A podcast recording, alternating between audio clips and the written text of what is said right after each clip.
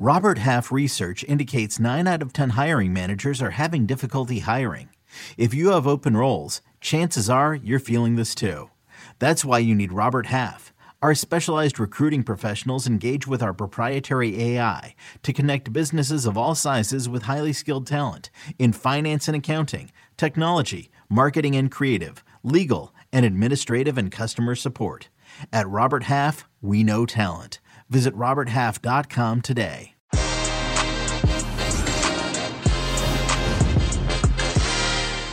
An Englishman leads Man United for the first time in the Premier League. Julian Lopetegui and Maurizio Sarri return to the homes of their former employers and current league leaders as West Ham look to do what PSG couldn't. It's the weekend preview. I'm here with Jimmy Conrad and Jonathan Johnson. Kay Golasso begins right now. Thank you everyone for tuning in. Leave us a comment, like the video, and subscribe to the channel, and hit that notification bell while you're at it. And if you're listening on Apple Podcasts, do us a favor. Leave Kay Golasso a rating and a review. It only takes a few seconds, and it helps us to continue to make free episodes, and we love it, and it boosts our egos and our confidence. So here we are. Jonathan Johnson, welcome, man. How are you? Yeah, doing very well. Thanks. And yourself? I see it's a marginally better hair day than the last time we were on here together. Yeah, I've decided to go ahead and take the hat route for the rest of the year just to deny any sort of what's going on under the head, because that was just, I had a random attack recently about my potential hair day. So I'm just going with hats for the rest of the year. Jimmy Conrad, what's going on with you, man? Well, in honor of you hosting in place of Luis Miguel Echegaray, hopefully he's enjoying a beach and a pina colada somewhere, I decided to do this podcast in the hotel room, because that's usually where you do your podcasts. Yeah, I like that. I like that. That's the beautiful thing about all this, is you can be mobile all the time. And you've been out where you and I both lived at one point, back visiting New York City and getting a chance to spend some time with the CBS folks on the East Coast. But let's get into it, guys. Chelsea, Man United. This one's on Sunday. Carrick, as I said in the intro, and Jimmy thought that it was some sort of lie, will be keeping the reins of this one as the first English coach to lead Man United for a league game since Ron Atkinson in November of 1986. I was 2 years old. I remember watching that one. It was a great 1-1 draw with Coventry. I don't know if you guys remember that. Great match. Big Ron, Villa legend. Yeah. There you go. But listen, this one, obviously, all the news is about the Rangnick hire. His role within this, the 2-year contract extension from a consulting standpoint and what that would mean.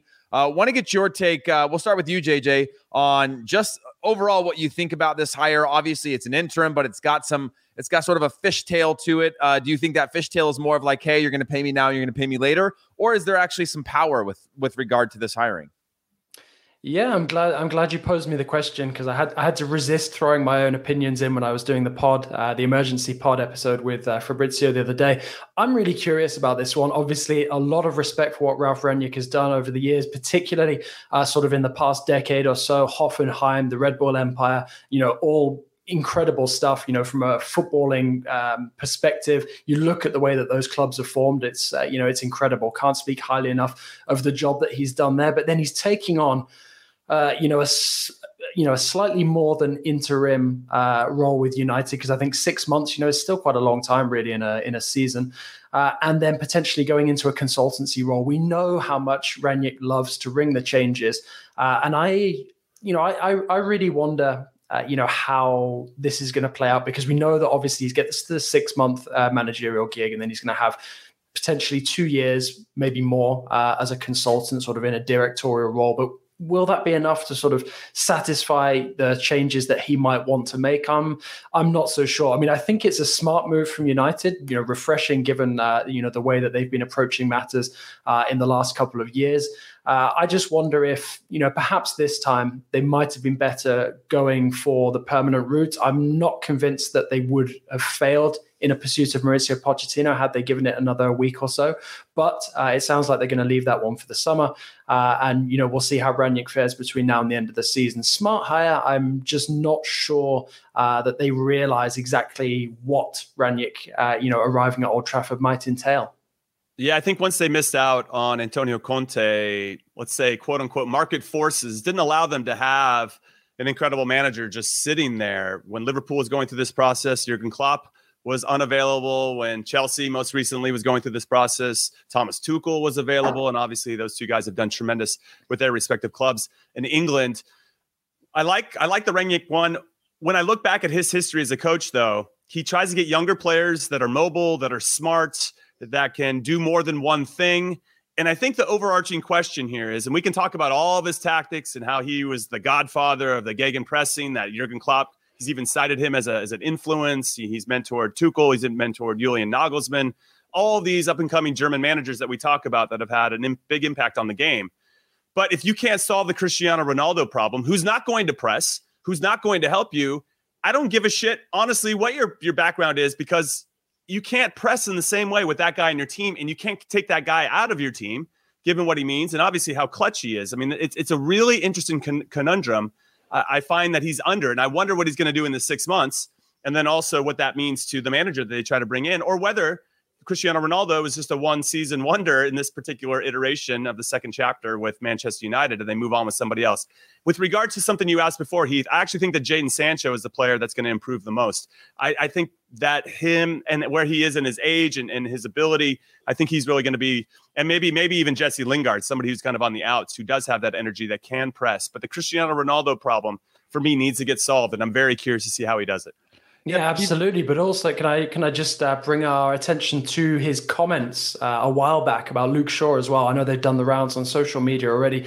I'm curious to see how Rangnick is going to not necessarily backtrack on that, but perhaps kind of justify what he said and maybe how he tries to change Luke Shaw's game. Once he kind of gets his teeth into him. Also, let's think about the potential succession of Rangnick for a second. Pochettino, assuming that's the route that United go, is a pressing coach. And he has a similar problem at this moment in time in Paris with Lionel Messi. That really does raise the question about whether Ronaldo stays at Old Trafford for more than one season. If, this is the route, this is the style of play that United are going to want to adopt in the long term after Rangnick's time as manager is up in 6 months.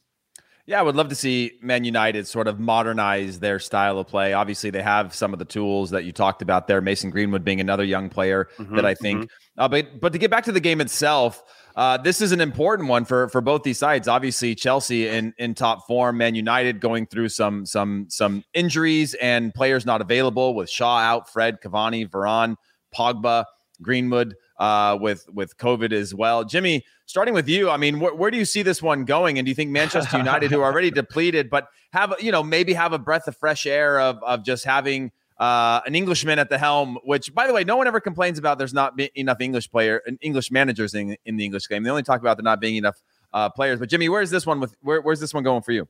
Well, I think it's a good opportunity for Michael Carrick just to speak about him briefly, that he did lead them to a big win in Spain. They don't win in Spain and Europe very often, so that was a pretty big deal. He took some risks by not starting Bruno Fernandes in particular. I thought that was pretty bold. But this game in particular marks the first of 6 games in 16 days following their 2-0 win over Villarreal. So it's going to be a big one for them to kind of get that going in the right way. And a crazy stat is that in their last 5 visits to Stamford Bridge, they have 3 wins and 2 draws. I just don't see how that's going to happen this time around. I think Chelsea have really found getting closer to their peak, let's say. I think they've been tremendous. Their 4-0 win over Juventus was unbelievable. The 3-0 win prior to that against Leicester City was also very good. And they're doing it without Romelu Lukaku, who was on the bench against Juventus and should start this one. Or I hope he does, because obviously he didn't have the greatest of times at Manchester United. You could probably feel him licking his chops to get out there and bang the net a couple times, especially having the opportunity, knowing that there will be some fans that maybe gave him a hard time previously.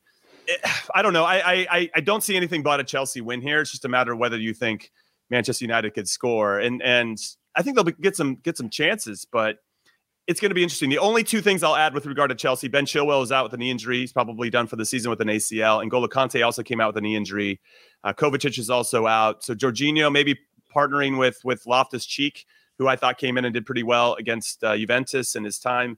And you got Marcos Alonso, of course, that can play out wide left. But when Chilwell got hurt, I thought it was interesting that Thomas Tuchel brought in Azpilicueta. Now, the game was 3-0, so you don't need necessarily the attacking foray from Alonso to see that one out, but I'm curious to see who he lines up in this particular instance, especially against what should be a very confident Jadon Sancho in particular, on that him on the right side and whoever on the left side for Chelsea. Yeah, jumping in there. I think one of the reasons why Tuchel goes with someone like Azpilicueta is he's one of those very rare players who, as I've seen him evolve over his career, he spent a bit of time in France with Marseille before coming to the Premier League. He really can play in so many different positions and never really loses that minimum level of quality. He reminds me, or Marquinhos reminds me a little bit of him in how he is so versatile, can play out wide in the defense, can play central defense, but can also move into the midfield as well. But sticking with the prediction for the results, I agree with Jimmy. I can't really see past a Chelsea win, but I feel that, you know, depending on United's performance, this could still be viewed as a positive. You know, I think that there was a lot more fluency in that United performance against Villarreal, something that had been missing over the last couple of weeks. A lot of people noticed that, you know, there actually seemed to be a coherent game plan in place, which was one of the major criticisms of Solskjaer. And I agree with you. I also like the way that he changed things up. He gave guys like Van de Beek, who we spoke about after Solskjaer's dismissal, a chance to impress as well. So, you know, I think that regardless of the result in this one, if the performance, you know, feels positive and, you know, United are not completely overawed and blown away, you know, then I think that this can be considered, you know, a reasonably positive way to lead into Rangnick's time. Yeah, I like that. And Jimmy, you know, as you mentioned about Azpilicueta coming in, wanted to get your quick takes on Christian Pulisic playing at the 9 potentially in this one, if Lukaku is considered sort of surplus to requirements still and just sort of working their way into this. And want to get your thoughts on that and then your betting tips on this game. Yeah, what I'll say really quick is I thought Pulisic was a tactical ad. I mean, and maybe necessity at that point, but with Lukaku available, it seems like you would. Why wouldn't you run him out there? You got Bailly and probably Lindelof starting, Maguire, who got a red card, and his last one's going to be out. That's going to hurt them a little bit. Varane is still out, obviously. I think that's been a big loss for the team overall. With regard to Pulisic, I thought he was in there because he can just make those darting runs with those slow, lumbering center backs of Juventus, and I thought that did enough to create some space for some of the other players, and obviously a 4-0 result speaks for itself. They've won 5 out of their last 6, Chelsea, without Lukaku, but I just feel like Lukaku might be the best fit. Timo Werner obviously is going to be an option too as he rounds back into health. My quick betting tips, there have been over 2.5 goals scored in Manchester United's last 4 away games. Obviously, Chelsea are playing an unbelievable clip, scoring 7 and giving up 0 over the last 2. I like Chelsea to win an over 2.5 goals plus 130. Pretty safe, all things considered, but I just think Chelsea have too much right now. And I feel like Man United, though, showing some signs of something a little bit different under Michael Carrick, are running into a team in peak form right now. And I think it's going to be a hard press for that. I could see a 2-1, 3-1. I could know 3-0. I mean, I don't know. There's a couple options there. That's why I'm kind of staying away from both teams to score and just saying Chelsea in over 2.5 goals. Oh, Jimmy, it sounds like you're getting warmed up with your betting tips here today. You know, you're just throwing a few different numbers out there for people to, yeah, I can respect that. Let's move on to Manchester City versus West Ham. Man City, obviously at home on this one. The Hammers, by the way, have won just one of their last 15 away games, EPL away games against Man City. 1 draw, 13 losses, winning 2-1 in September 2015. Under Slaven Bilic. So, you know, JJ, let's talk to you about, let's start here with Man City. Obviously, another team that could be going deeper into their bench. There's talk of maybe Cole Palmer getting another run at this game. No KDB in this one. Sterling's in decent form. So I wanted to get your take off the top here. West Ham, who had a comfortable win midweek in the Europa League, just kind of where are you at with this one? Do you think Man City can hold on to this? Are they missing too many pieces? Are they out of rhythm? Just kind of give me your take. No, anything but. I think looking at the way that City performed against PSG, coming back from a goal down, they really should have been out of sight by halftime, given the chances they created. You know, Gundogan hitting the post. PSG had 3 defensive last-ditch interceptions to deny them a goal. But ultimately, City got the win that they deserved in that one. And it's just so impressive to see how well-oiled Pep has this machine. You know, I kind of wondered if they might fall apart a little bit after last season's Champions League final defeat. They haven't. They look like they're gearing up to go again. So I just think this is all about maintaining that kind of rhythm. I don't think Pep will make too many unnecessary changes, especially against a team as dangerous as West Ham. You know, we've already seen the Hammers beat Liverpool so far this season. You know, West Ham as well, now through in the Europa League as well, so they don't really have to throw much manpower at that in the final game of the group stage. So I think that this one is a potential banana skin for City, and I think that, you know, if they underestimated at their peril, basically, you know, because I think that West Ham could quite easily come away with a point here. You know, They've come on so much under David Moyes over the last 6 months or so, you know, that I think that they will really, you know, ask some tough questions of City. Yeah, this is a banana peel is a great way to say it, JJ. I like that. I'm going to steal that phrase. I will say that West Ham did knock out City in the Carabao Cup. So they have something like that to rely on. That was a 0-0 result. And they show that they have at least the ability to hang with these guys. Now, I feel like City are playing better now than they were then. But that said, I think that little bit of confidence, knowing that you've stepped on the fields not too long ago and went toe-to-toe with these guys, is important for a confidence perspective. Michail Antonio in particular looked great for Jamaica in the international break. Didn't play midweek against Rapid Vienna to be rested for this particular game. And I think that could help him obviously be a real threat for the Hammers in particular. This is a tough one for me. I think 1-1 was the last time they played. It was 0-0 in the Carabao Cup, and I think went to pens. And then 1-1 was their last game in the Premier League. I could see it been under 2.5 goals, plus 200 is really good. I'm like getting drawn to that. They're like teasing me on Caesar Sportsbook. I bet that. But I really like what City's about.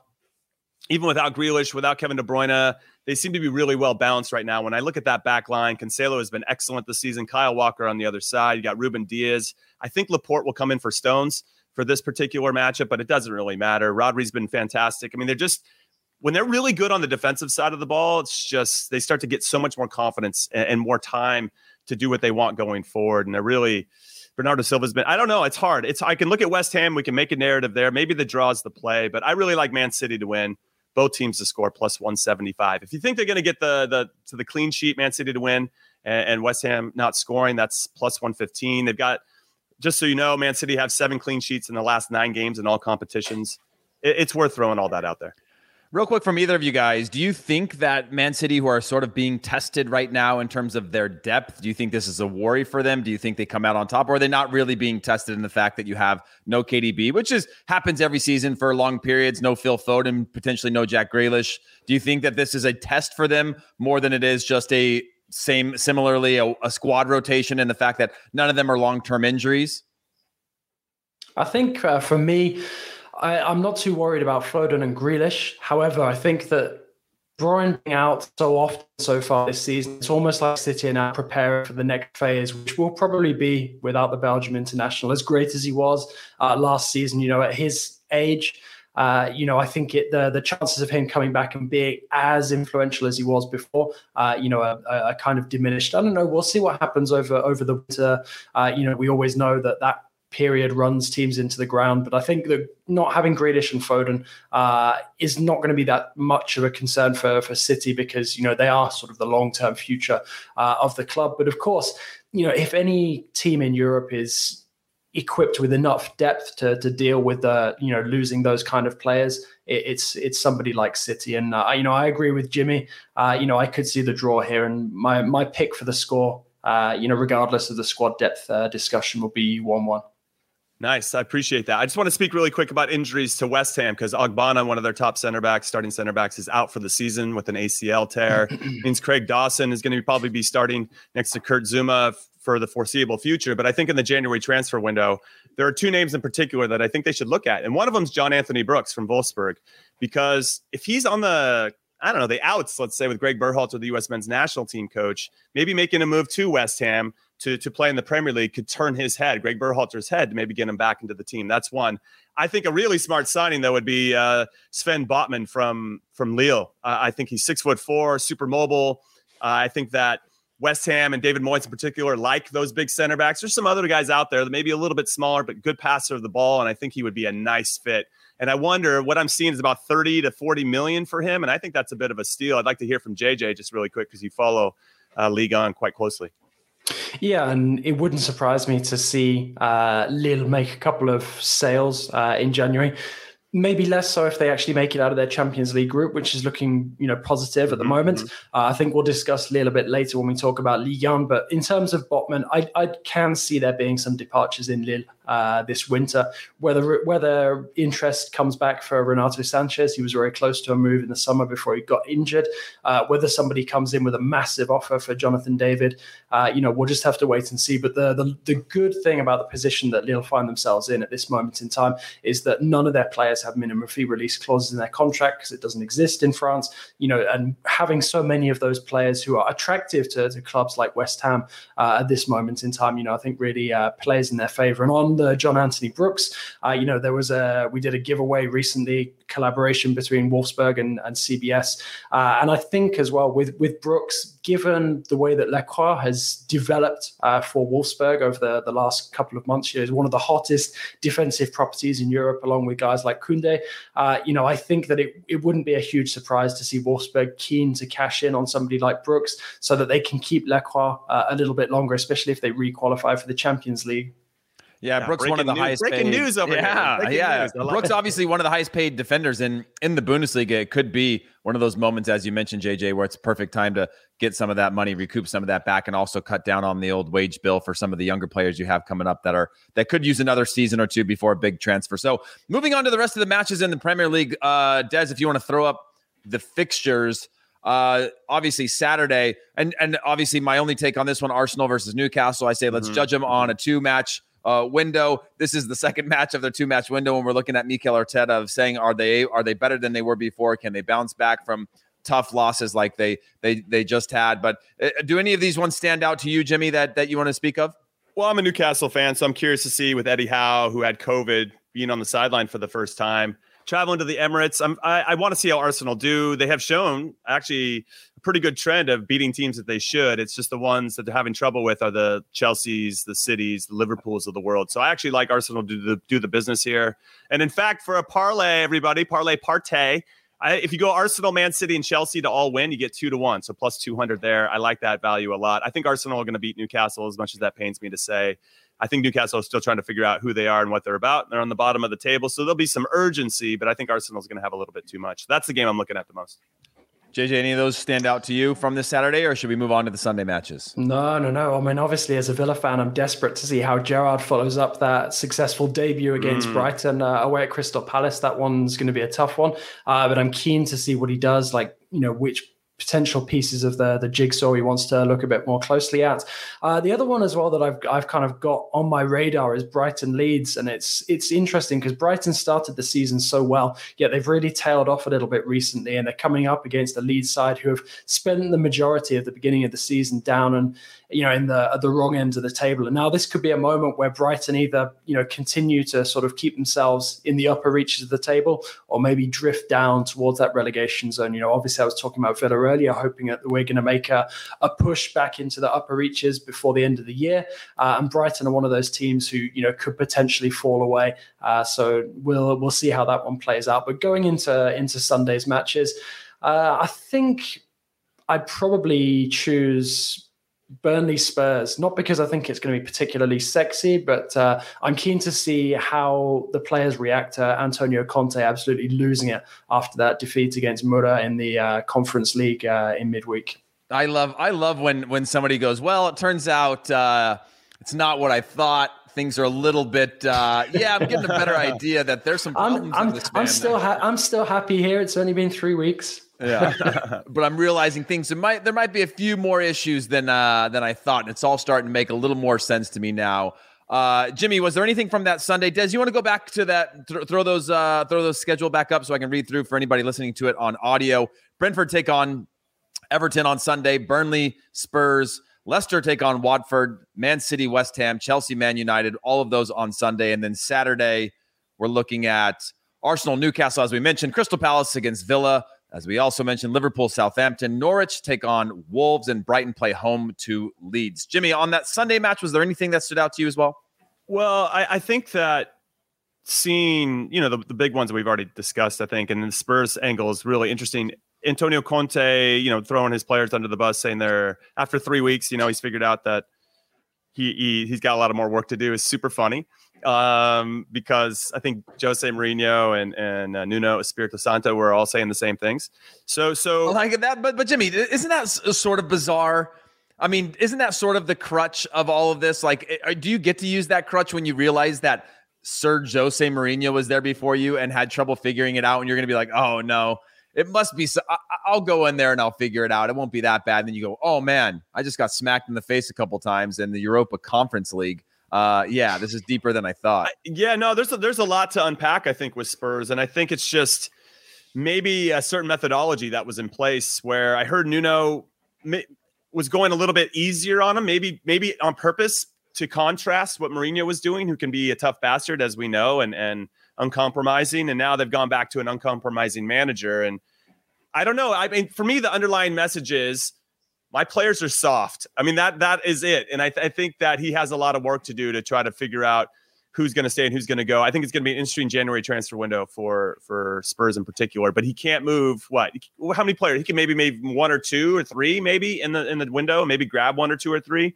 But I think the summer is really we're going to see the heavy hand of Antonio Conte come in and do what he's going to do.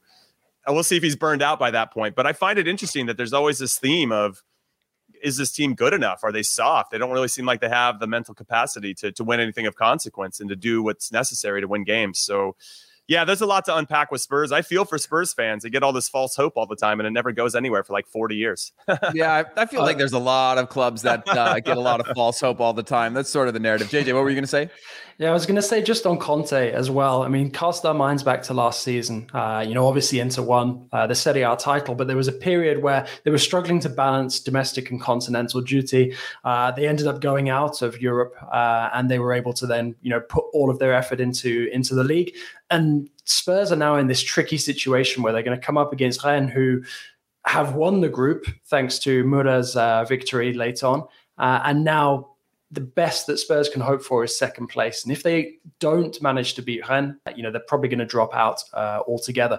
And that might actually be a blessing in disguise for Conte. It's one less distraction, and it would allow him to actually, dig a bit deeper into this squad sooner than he probably hopes to if they stay in Europe. Wow. Well said. I mean, the only disappointing thing for me is that no one's talking about how Harry Kane scored and how important that was for the team of just getting a goal in the Europa Conference League. They were down a man. In fairness to them, they were down a man because Ryan Sessegnon got a red card or two yellows in 33 minutes. So it wasn't like they lost 11-11. And the fact that they scored to make it 1-1. The problem with them is, and I think this is what pisses off Antonio Conte and previous managers, is that they don't have the mentality to see the game out. Everybody would have been pleased. Oh, wow, you're down 1-0, down a man. You came back in it. Harry Kane scored 1-1. Now we need to lock the game down and get the points. And that is what they lack, is that mentality to close out games. And they're not alone in that. We can name a lot of teams that Villarreal. We're going to talk about them. Very similar this particular season. But Spurs, for whatever reason, that's just what they lack. And they've lacked that consistently over many years. And so, yes, again, I feel for Spurs fans here.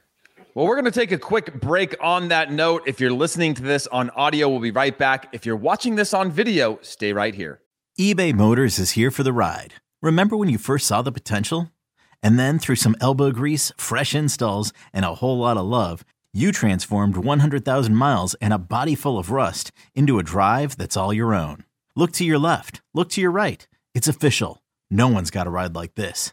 There's nothing else that sounds like, feels like, or looks like the set of wheels in your garage. With over 122 million parts, you can make sure your number one ride or die stays running smoothly, so there's no limit to how far you can take it.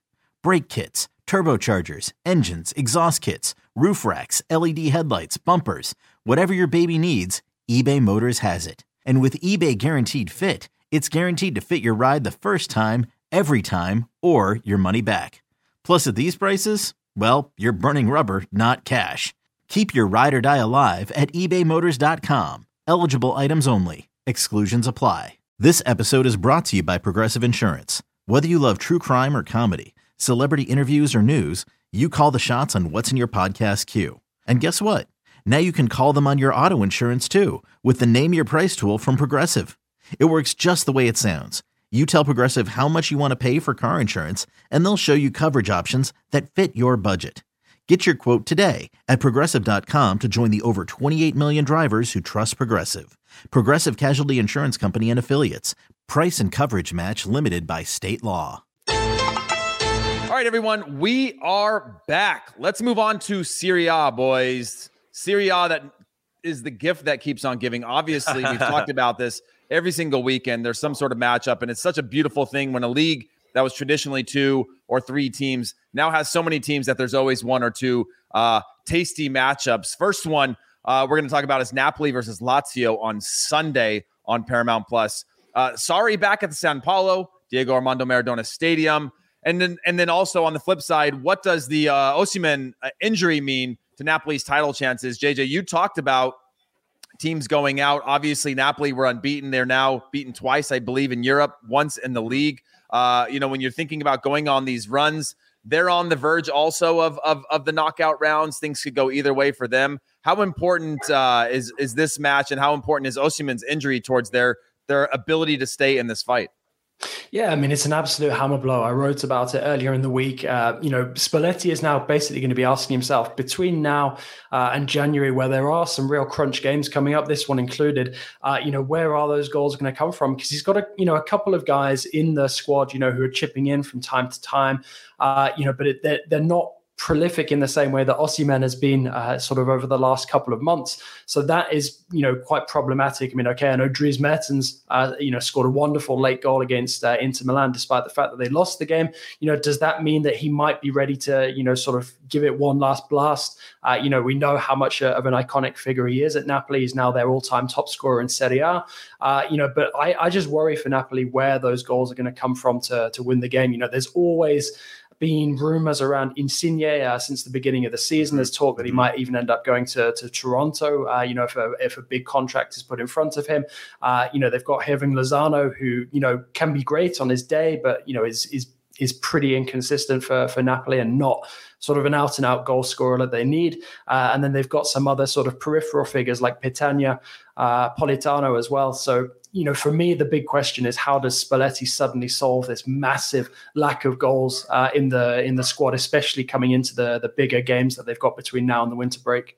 Yeah, Jimmy, I'll just jump in. Real quick, the Lazio, the betting tips on this are plus 350 for a Lazio win. I mean, do you think it's that lopsided of a matchup in this one? I don't think it is that lopsided, but I will say that Napoli are undefeated in their last 17 home matches in Serie A, while Lazio have failed to win 9 of their last 10 away from home. So when you look at that, sure, there's a draw that can be baked in there.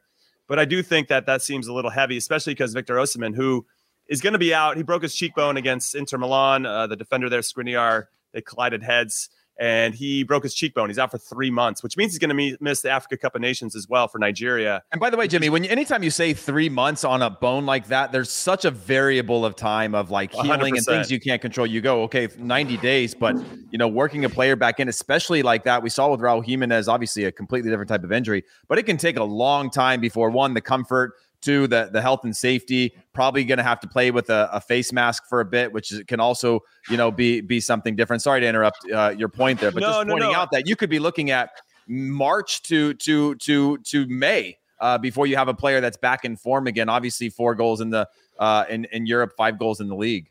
Right. Yeah, you're right. You got 9 goals in 14 matches in all competitions. Very mobile, right? He can do a lot of different things. He can create goals on his own. And I think that's where the options for Napoli start to fall off. Petagna can do some things, but he's good at holding up the ball, which I think is important. But is he going to get on the end of stuff? Is he going to run the channels? Is he going to be the first line of press and do it in a meaningful way? I just don't see that happening. So Spalletti's got some big questions. You could go false 9.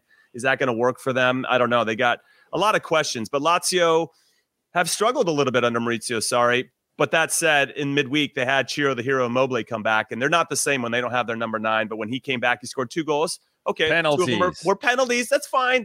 But his mere presence makes a big difference, not only for a club, but also country. When he's not there for Italy, they really, really suffer when they don't have a proper number 9. And I think Lazio falls into that as well. This is probably going to come down to the midfield. Like, who's really going to control and dictate the midfield? Who's going to get the ball out to Insigne or Chucky Lozano, whoever, and get them in good spots to make something happen? Those guys, Napoli's very good at creating opportunities. It's just a matter of whether they can finish them. Sometimes they have a tough time. And without Osimhen there, who's been on fire this season, it could be a little bit of a taller ask. I could see a draw here, ultimately. I don't remember what the draw is. What is it? Plus 275.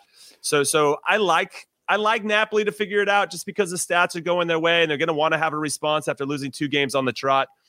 But this Lazio team is going to be a tough task. I like the draw plus 275. JJ, yeah, Lazio are just a really, really weird team this season. I've written about them a couple of times, and they seem to perform really well in the big games. They can win their derby against Roma, upset some of the title contenders in Serie A, but then they'll go and get absolutely hammered by some average team like Bologna. And it's, I really think that they'll turn up here. and put in a good performance. The draw wouldn't surprise me. Wouldn't even surprise me to see them nick it. I mean, you look at the hit to Napoli's confidence that they've taken in losing to Inter and then going to Russia and getting beaten by Spartak Moscow as well. And I think that Lazio, may well even sneak this one. I'm tempted to say a 2-1 Lazio victory. Oh, I like that. Bold. A little Lazio love into this one. That's very bold. That's why we have KJ here. Yeah, exactly. He knows way more than we do, or does he? We'll find out over the weekend. Moving on to the Juventus versus Atalanta match. This is one, again, the bipolarity of Juventus that we've seen. They beat Roma. They draw Inter, beat Lazio, get battered by Chelsea. They lose to Sassuolo. I mean, I don't know what to make of this team. Every time I overread or overthink into how good is this team? What could they be? What's the form? Like, could they have a consistent run of form? Are they becoming defensive? Are they becoming disciplined? And this is their new fighting spirit. They go and they just get battered by somebody or lose to somebody that they shouldn't. Jimmy, for you in this one, Atalanta obviously coming off of a 3-3 draw against Young Boys, which I think is a little problematic. But who do you see taking the 3 points, or do you see this one being a draw? This is a great question. I like Atalanta in a lot of different ways. Their defending is terrible right now. They gave up 10 goals in their past 5 in all competitions, including 3, as you mentioned, to Young Boys, when they were in a position to really lock it down. They're a team that very good going forward. Duvan Zapata has scored in 6 straight games, everybody. He is on fire, so he's feeling very good. And when you have Luis Muriel, playing underneath him, you got Pasalic, you got Ilicic. I mean, they got players, and Robin Gosens might be coming back in too, and he gives them a little bit more balance out wide. He's been hurt for a little bit, but when they lost Christian Romero to Spurs, who I thought really excelled in the back three under Gasperini, and then Golini left as well, who was a little bit more of a consistent goalkeeper for me than Musso currently is. They missed that presence a little bit, and I think Juve could take advantage of it, but only if Chiesa is up for it, because I think they have a problem about who starts up top. Morata hasn't really been the guy. Moise Kean, maybe he's. Do you like them with two up top, or are you a one up top? I still don't know. They've played between both, including a back three or a back four. One thing I'd add about Moise Kean is you can't play him up front on his own. Having seen him for a season at PSG, minimum 2 guys up top to make him work, and even better when you've got 3. No, that's a great insight. I appreciate you saying that, because I think it lends itself to maybe why he's struggling. And sometimes when you're a younger player, you just need a couple run of games without feeling, so you can just be yourself and try things without saying, if I make a mistake, I'm going to be out. But if I'm a Juve fan, I'll be kind of pissed at what Maxi Allegri's trying to do. I mean, it's been very defensive to kind of eke out results, and maybe that's what he thinks he has to do.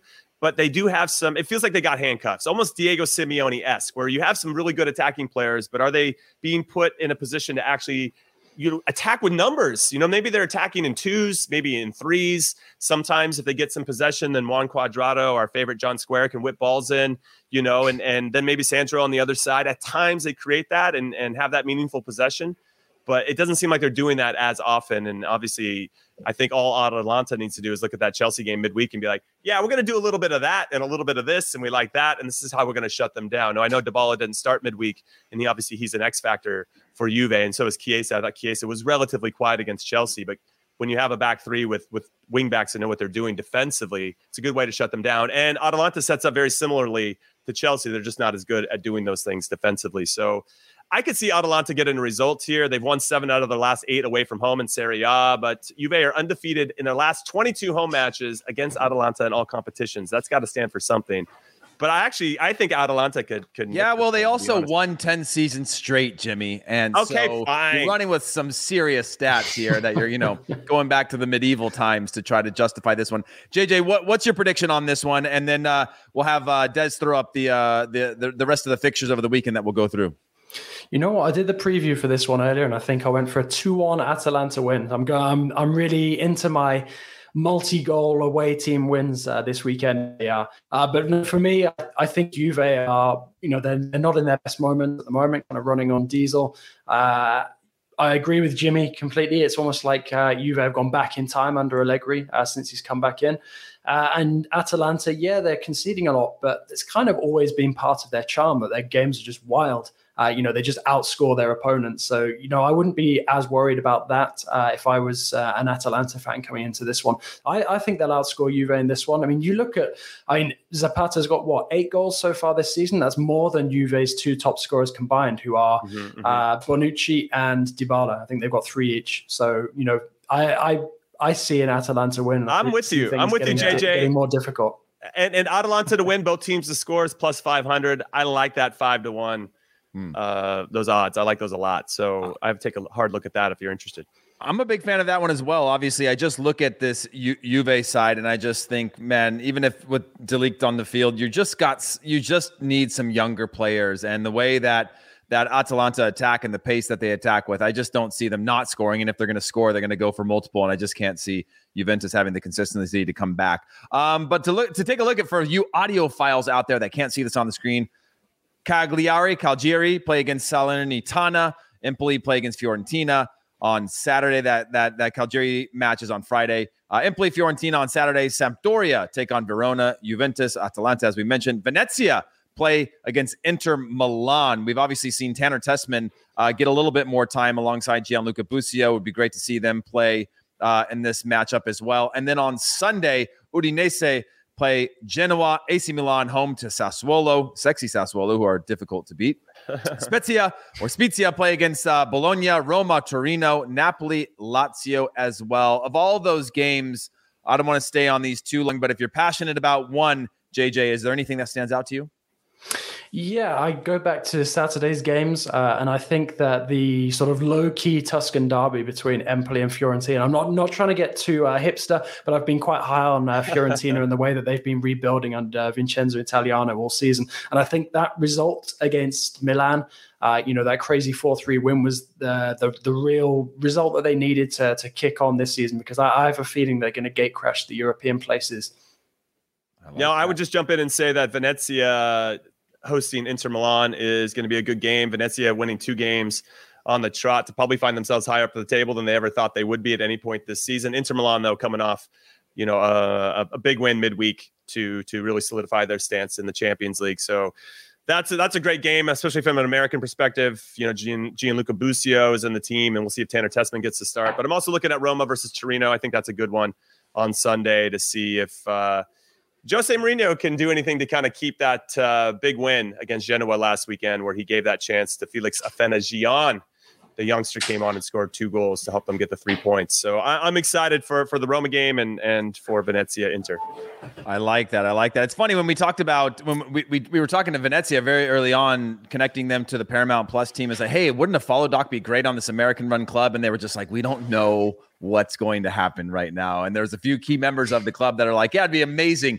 But what happens if this is a horrible, horrible thing and the whole world sort of gets to take a look under the dress of this club. But now they're doing better than I think even they expected, Jimmy, as you mentioned. So let's move on to Ligue 1. We have our Ligue 1 expert and Jonathan Johnson. So why would we not push some of the other leagues around the world further down to make sure that we get all of the juice squeezed out of this one? JJ, what's the mood in Paris right now around Pochettino? Hugely frustrated. The football that PSG are playing is not good at all, as we saw against City in midweek. And the feeling is that it's really just sort of a temporary truce between Pochettino and PSG, because at the end of the day, I don't think anyone's convinced that Pochettino and PSG is really going to last that much longer. Sure, they might get to the end of the season. It seems, to be the angle that PSG are pushing at the moment. But I don't think PSG are going to win anything major of note, and that's with all due respect to the Ligue 1 title, which at the beginning of every season we expect PSG to be dominating anyway. Because I just don't see how Pochettino is suddenly going to magically develop some sort of identity, and stamp his mark on this team between now and the end of the season. He looks lost, for want of a better word, on the touchline and tactically as well.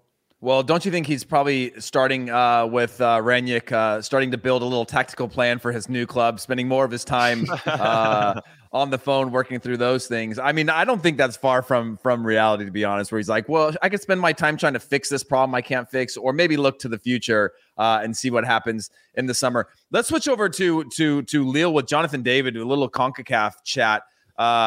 Jimmy, I'll start with you. Obviously, this is a player who only Erling Haaland has scored more goals in for 2000s born players in this season. Obviously, highest scorer in the league, I believe, right now, and has more than half of his team's goals. Jimmy, I mean, for a player like that, I mean, how big is that, one, for CONCACAF, but two, to solidify himself as one of the top strikers in the league? When we talk about, you know, the 100 to 100 plus million transfers, he's a player that's going to be pushing that limit. Do you see him making a move sooner than later? I do. I'm curious what JJ ultimately thinks. But what I also found is another stat that you didn't mention is that in the calendar year of 2021, Jonathan David has as many goals as Kylian Mbappe, which I think is pretty tremendous and something worth talking about for sure. I heard Inter Milan is interested in him, and I'm sure there's some other clubs that are interested as well. Why wouldn't they be? But he's been fantastic. And obviously, this is going through a transition from a manager that helped them win the league last year and Christophe Galtier to somebody different. And they really struggled. But despite that, he's still finding a way to score goals. And I really think that's a testament, not only to him, but to the players that are supplying him with the service and opportunities. But there is something about that. And also, with regard to Canada, really quick to go into the CONCACAF stuff, he didn't even start against Mexico, Jonathan David. They went with Kyle Larin instead, and Jonathan David came off the bench. I mean, that just speaks to Canada's depth, and that kind of scares me, and we can get into that when we do our preview stuff. But with regard to Jonathan David in particular, I think he can do so many different things. I love his energy and his attitude. Even if things aren't going right, he's still trying to do the little details that I think is going to what separates him from everybody else, that he's thinking about, he's sniffing around, looking for those half chances that maybe he can turn into goals.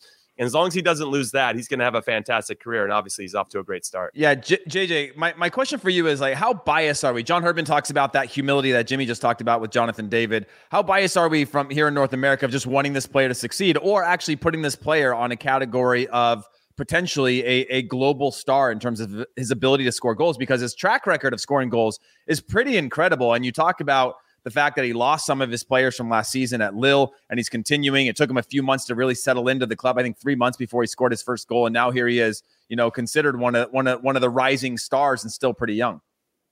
Yeah, I mean, I think you alluded to it there. You know, there was that expectation when he arrived, and I think it did crush him at first. You know, he was seen as like the new hope for North American soccer, coming to Lille, you know, joining the club at a similar time to Timothy Weah, who obviously is another major hope for USMNT moving forward as well. But you know, I think he's taken to Lille like a duck to water. You know, since he got off the mark, you know, after a couple of difficult early months, he's really, really grown into that role. And I think the difference between this season and last season is he doesn't have Burak Yilmaz doing his crazy sort of, you know, career reinvention, Indian summer, whatever you want to call it, you know, where he's banging in goals from like 50 yards out at 35 years of age. That has gone now. You know, Lille can't rely on that anymore to get these results that fired them to the title. So now David is performing consistently, you know, finding the back of the net with regularity. And, you know, I do feel that he is definitely one of the most exciting attackers in European soccer at the moment. I think it's a really positive thing for Lille to be a French club, but to have the ability to not have minimum fee release clauses written into players' contracts, because that way they can set the price for David. And I think that they will be really loath to separate with him in January at a cut price, because I think that they will be able to extract a big, big fee for him next summer. And I think as well, you know, if he has another consistent season or continues on his current trajectory, you know, he's probably going to hit around maybe 20 goals, which is a very, very good return in Ligue 1. You know, it's quite a defensive league. It's difficult to be prolific, despite what many people would have you believe. And I think that, you know, he is... he's definitely going to be one to watch in the coming transfer window, and I think that can only bode well for Canada and for North American soccer in general, having someone who is getting close to that level of being a real recognized star. JJ, I've got a question on Conrad de la Fuente and Timo Weah, but first, what do you think Jonathan David goes for in terms of a transfer fee? If you had to just throw a number out there, I'd say around 75 to 80 million euros. Wow. I mean, by far a record. Similar to the fee that we saw Nicola Pepe go to Arsenal for. Wow. Fair enough. And so Timo Weah, this is, and Conrad de la Fuente, we could speak of them in the same vein. We've seen inconsistent performances at times in the national team where they come in, they don't look quite there. And I'm assuming they suffer from the same because Timo Weah is constantly in and out of the lineup over the last couple seasons at Lille. Conrad de la Fuente also showing glimpses of brilliance, but still lacking a huge sort of sample size of first team football at the highest level. What is the sort of impression of those players in Ligue 1? I mean, obviously, I know Tim Weah from his time at PSG as well. And I'd say that one thing that held him back earlier in his career was maybe this hesitation between whether he was going to be a wide forward or whether he was going to play through the middle. I think recently he's had more problems physically than anything else. So it's hampered his ability to really settle in and deliver for Lille. When he gets a good run of games, you know, he is performing quite well. You know, he does chip in and pull his weight. But also at the same time, you know, the team is kind of built around Jonathan David at this moment in time with that dynamic. So it's only natural that he's there, you know, getting more of the opportunities and finishing those off. But, you know, if Weah takes the chances that come his way, particularly at the beginning of next year, when you've got the domestic cup action coming in, you know, I think that he could definitely have a role to play for Lille. And then we'll see what happens, you know, heading into the summer where pretty much anybody at Lille is for sale. So we could see, you know, both Jonathan David and Weah on the move at the same time. On Conrad de la Fuente, you know, he was very, very exciting when he came off the bench for his first, you know, couple of tastes of Ligue 1 action with Marseille. I feel like his confidence took a major beating when he missed that chance against PSG a couple of weeks back in the Classique. You know, had a great opportunity, fluffed his lines, and since then has kind of drawn back into himself a little bit. It's a shame, and I'd like to see more of him over the coming months. But also at the same time, Marseille is not an easy place to be right now. They seem to be embroiled in all of this kind of scandal, you know, the unsavory fan scenes week after week, which the league are working hard to try and stamp out. Whether or not they're doing enough, you know, we'll have to wait and see what kind of sanctions they take against Lyon at the beginning of December. But for De La Fuente, you know, I think it's been a bit of a bumpy start to life, but there's definitely things to be encouraged by. You know, I wouldn't be too harsh on him. I just think it's a real shame that he didn't take that chance against PSG, because as soon as you score in a match like that, you instantly write yourself into Marseille or PSG folklore. Yeah, that's amazing. JJ, I know we got to let you go, so we'll just say goodbye to you now, and thank you so much for joining us. Jimmy, you and I will keep this conversation going. I've got a couple questions for you on those players, but JJ, thank you so much. Always pleasure, appreciated. Guys. An expert of the game. See you soon. Jimmy, you know, what's your take on you know, when I look at Conrad, and then we'll move on to La Liga and give everyone the rest of the global game. Just on Conrad as a player, do you think Marseille is a step too far? Is it a step too big in terms of pressure? You know, there's so much luck that goes into finding the right club. When I saw him go from Barcelona B, he was training with the first team, to Marseille, I was like, okay, this is a good change, right? 18-year-old young player, first team minutes. But Marseille is still a big club. And it's a big club in the sense that when things go wrong, they can go really wrong. And a player like that could fall down the depth charts, or as JJ mentioned, you know, confidence takes a hit. Not scoring your big chance against PSG, but you're also kind of lost in the shuffle of things as a team that's also looking for results. I mean, what do you think? Do you like this move for him? Do you think it's a place that he's going to build that adversity and bounce back into the first team and be a regular? Well, I'm torn because I have some. Sorry, by the way, Conrad's 20 years old. He's not 18 anymore. I just look at everybody at the time that they came into the national team, and I just assume they stay that age forever. So no, that's fair. I do that too, mainly with like the kids of my friends. Like, aren't you supposed to be 8 years old forever? Because you don't see him very often. So I assume that Conrad de la Fuente's parents are your friends. But what I'll say is, you have to at some point step up and play. You have to at some point step up and take your opportunity, and that nothing's going to be handed to you. Just because he makes the move from Barcelona to Marseille, I assume that Jorge Sampaoli's given him a chance, or you get to see him in training every single day. You and I have been around enough to know that how you train is obviously a good indication of how. And he was good in preseason games. We saw him in preseason games. He was good. He had a few highlight moments, but that's not always the whole story for a player and to break into the squad. No, and it's tough, you know. And obviously, he's got some competition of maybe that wasn't there when he initially signed. You get Cengiz Under, you get some players in that are doing more with what they have and doing more with their time. And then maybe because when you start to get these other players in, you start to look at how you set up your team a little bit different. And now I personally, for me, it feels like they play a little narrow at times, because you have Cengiz Under kind of pinching in, and you got Guendouzi more often than not, with Dimitri Payet. And it's just, does De La Fuente fit in with what they're trying to do? Is he providing that? For me right now, he seems to have that super sub spark about him, but he has to take those minutes when he gets them. And as I tell a lot of my young players that I get to coach, and I'm sure you do the same, you can't control what the coach thinks. You can't control what anybody else thinks about you, but you can control how you play and your attitude.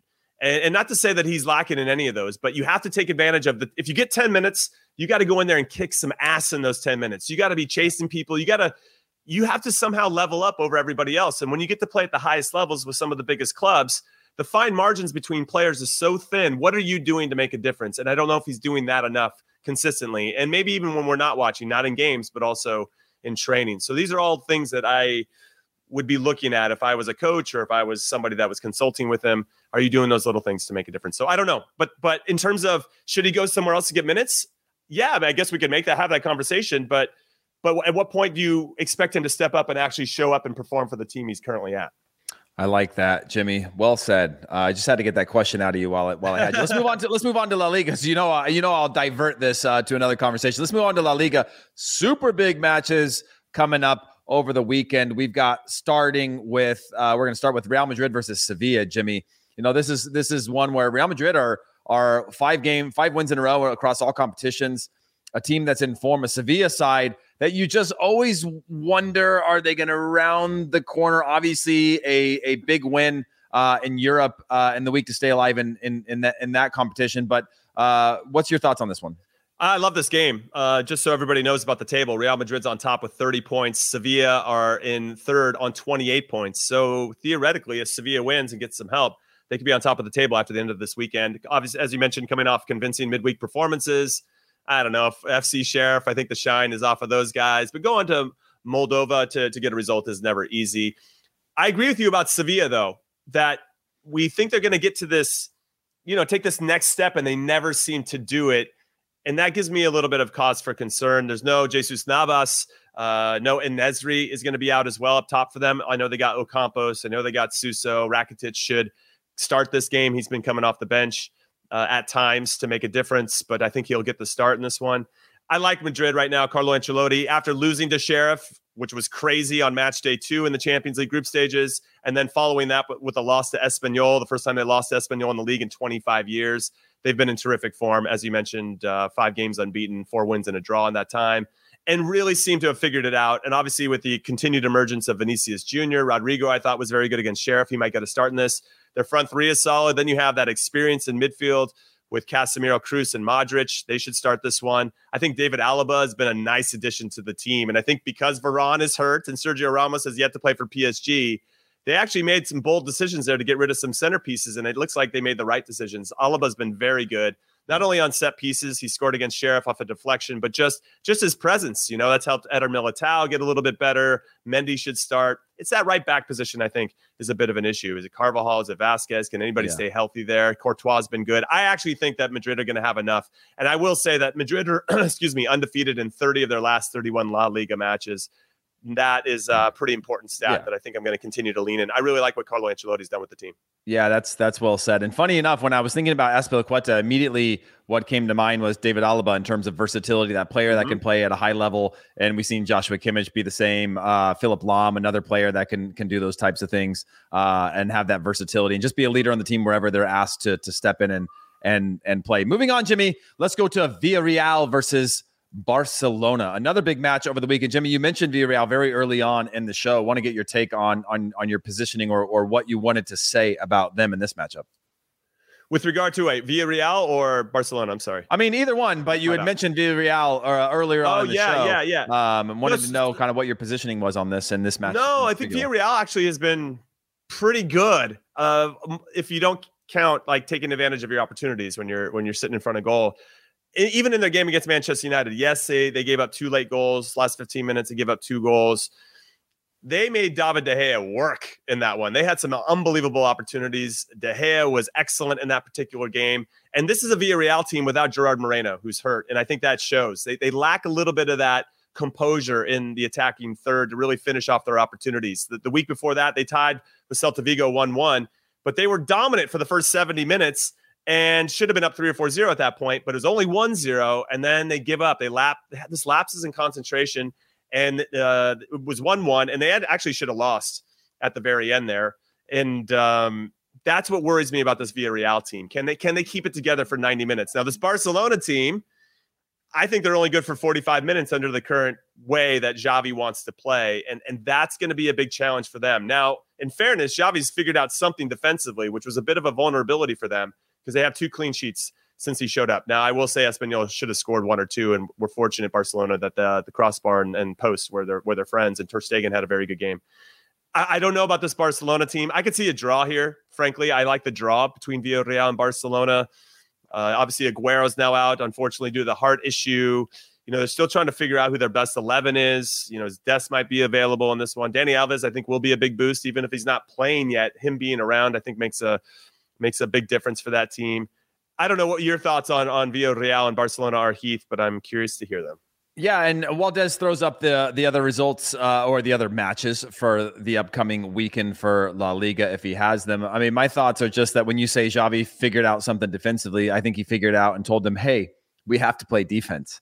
That's part of this game. You have to play defense. You have to be very good. And again, I think they're still miles away from being able to play in the way that they play. We've talked about it before. The transition game, what Barcelona are best at is being good in that transition of knowing when you have good possession in high areas, how to then transition into killing any sort of counterattacks, whether that's with a foul, whether that's pouncing, whether that's closing off the spaces, just finding ways to win back the ball in good spots so you're not having to go long periods where you have to defend. Because when Barcelona are forced to defend honestly, that's when they really, really struggle. Barcelona have always been good at not allowing you to get them into positions where they're vulnerable. And if they can get back to that with Xavi, I think they've got the chance. But this is a one, again, like you talked about, that match, Villarreal versus Real Madrid, where, I mean, not Real Madrid, Manchester United, where they're just so good on the attack. And again, if it wasn't for a player having one of his best matches of the year and David De Gea, if they can do that against Barcelona, they're going to score some goals. Moving on to just other matches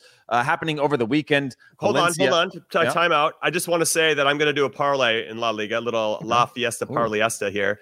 And I like Madrid to win, and the draw between Villarreal, Barcelona, that's plus 461. Oh, that's that's good. It's not bad. There. It's not. Yeah. I'm just saying. I'm just throwing that out there. Yeah. All right.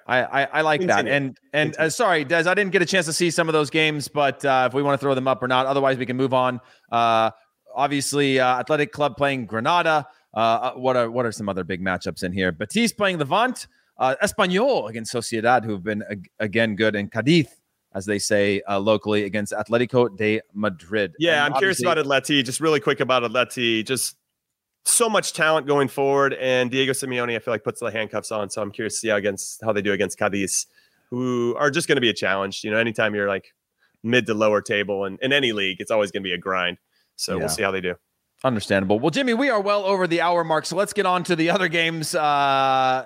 We're not well over. We're a minute over, Jimmy, so don't worry. The other games happening around the globe. MLS playoffs continue. Sporting KC taking on Real Salt Lake. I don't know if anybody watches that intently, but if you did, Real Salt Lake went through without a single shot in the match, winning on penalties. Yeah, it's real wild. And not a great look, but an amazing storyline. They'll play Sporting KC, and then Philadelphia Union taking on Nashville. Both of those games happening on Sunday. Jimmy, do one of those games stand out to you as a big one, or one that you're most interested in? Obviously, Sporting KC, your former club. Yeah, I mean, if you ever have a chance to go to Sporting Kansas City's stadium, my name's up in the stadium. That's my flex of the day. It only took me an hour and 2 minutes, Heath Pierce, for all you people that are counting about my flexes. So no, but I'm pulling for the club. I was there for 8 years. I was coached by Peter Vermes. He's still in charge, and I'm excited for them to have another crack at RSL. Obviously, there's some controversy on decision day, which even got RSL into the playoffs in the first place. And they turned that in with a sterling performance at Seattle with 0 shots on goal.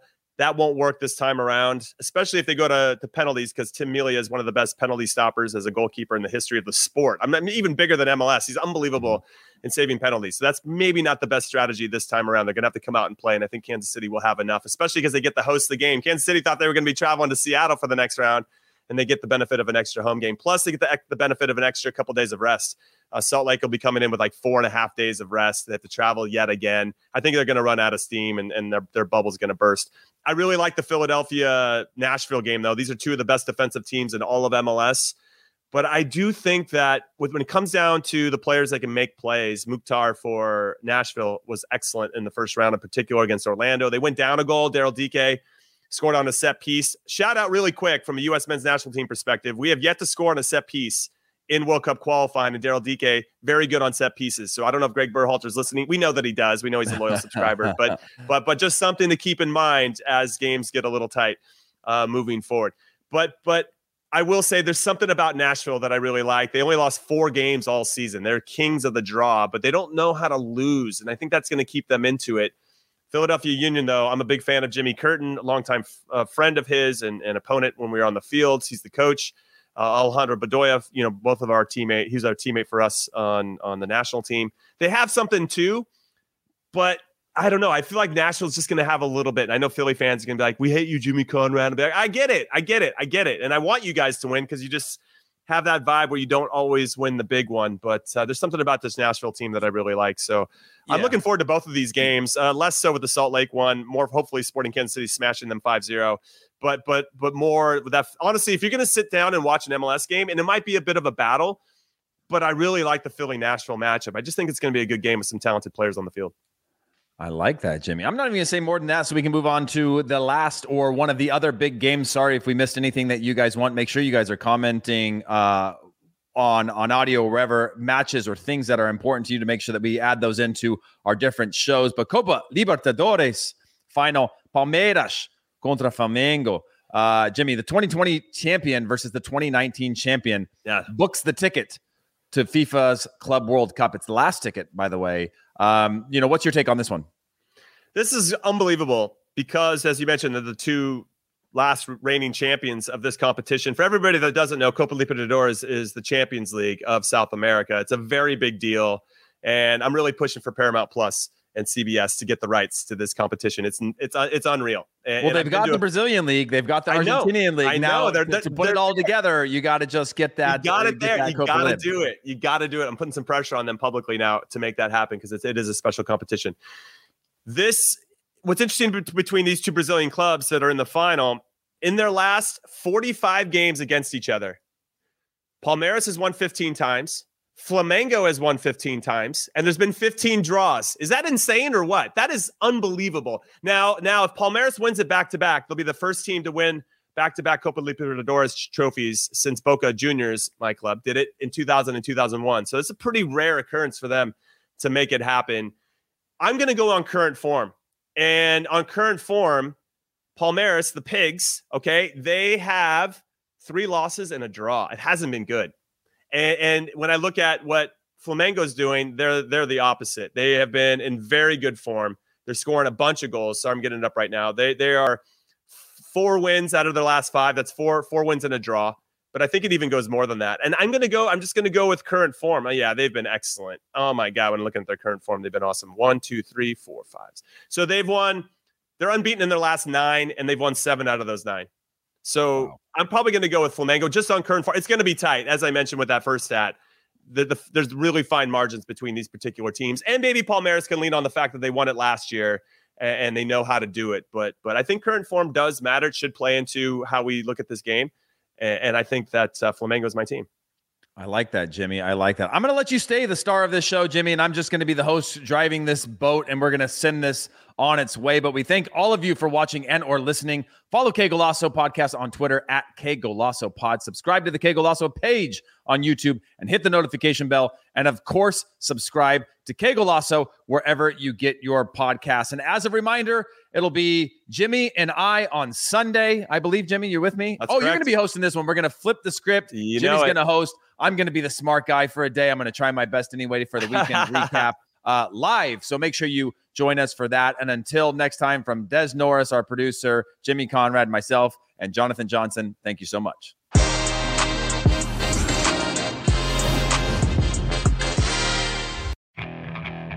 Okay, picture this. It's Friday afternoon when a thought hits you. I can waste another weekend doing the same old whatever, or I can conquer it. I can hop into my all-new Hyundai Santa Fe and hit the road. Any road. The steeper, the better. Because my all-new Santa Fe is available with H-Track all-wheel drive, so I can hit the trail without a worry in the world. Heck, with 3 rows and best-in-class rear cargo space, I can pack the whole family in with all our gear.